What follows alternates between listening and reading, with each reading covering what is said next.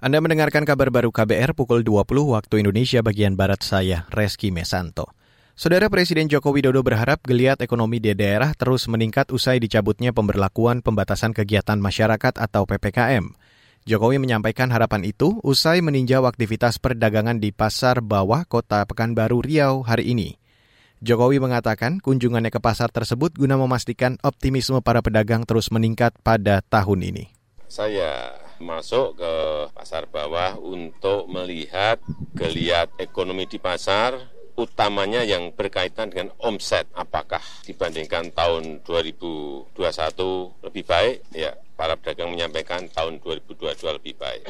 Tapi setelah PPKM dicabut, para pedagang berharap omsetnya bisa lebih baik. Artinya di tahun 2023 semuanya berharap dan optimis lebih baik dari tahun 2022. Pemerintah menghentikan PPKM sebagai upaya pembatasan mobilitas masyarakat selama pandemi COVID-19 pada Jumat 30 Desember lalu. Presiden Jokowi mengklaim pencabutan PPKM dilakukan atas pertimbangan angka kasus COVID-19 yang telah dikaji selama 10 bulan. Indonesia termasuk satu dari empat negara G20 yang dalam 10 bulan berturut-turut tidak mengalami gelombang pandemi virus corona. Sementara itu, saudara, tingginya potensi ekonomi digital Indonesia ternyata belum ditunjang kecepat kecepatan internet yang bagus di tanah air.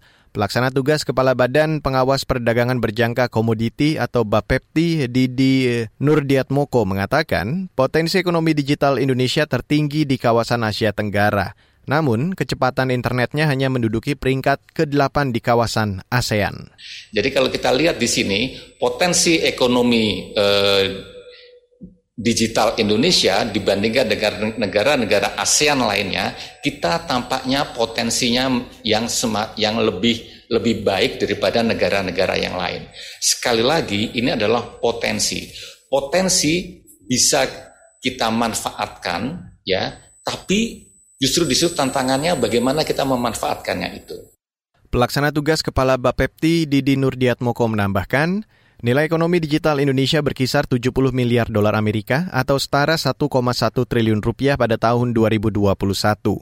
Angka itu lebih tinggi dibandingkan Thailand, Malaysia, Vietnam, dan Filipina. Di sisi lain, Didi menyebut kecepatan internet di Indonesia hanya 34,5 Mbps pada 2022.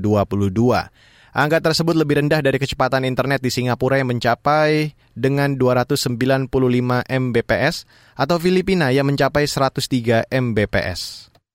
Beralih ke berita selanjutnya, Saudara, kepuasan masyarakat terhadap kinerja pemerintahan Jokowi Maruf mencapai 71,3 persen pada akhir 2022. Itu terlihat dari survei terbaru Lembaga Indikator Politik Indonesia. Angka tersebut merupakan gabungan dari kategori sangat puas 12,8 persen dan cukup puas 58,5 persen.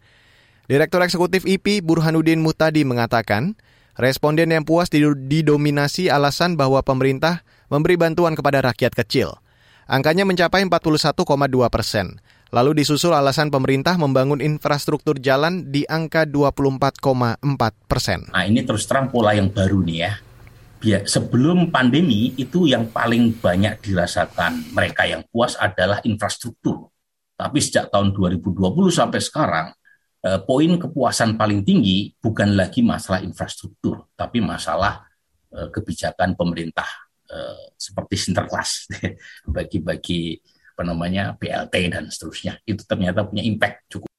Direktur Eksekutif Indikator Politik Indonesia Burhanuddin Mutadi menambahkan, mayoritas responden yang tidak puas atas pemerintahan Jokowi Maruf beralasan harga-harga kebutuhan pokok meningkat dan bantuan sosial yang tidak merata. Ketidakpuasan responden juga akibat kinerja pemerintah yang dianggap gagal mengurangi laju inflasi. Survei IP dilakukan awal Desember lalu dengan total 1.200-an responden se-Indonesia. Dan saudara, demikian kabar baru saya Reski Mesanto.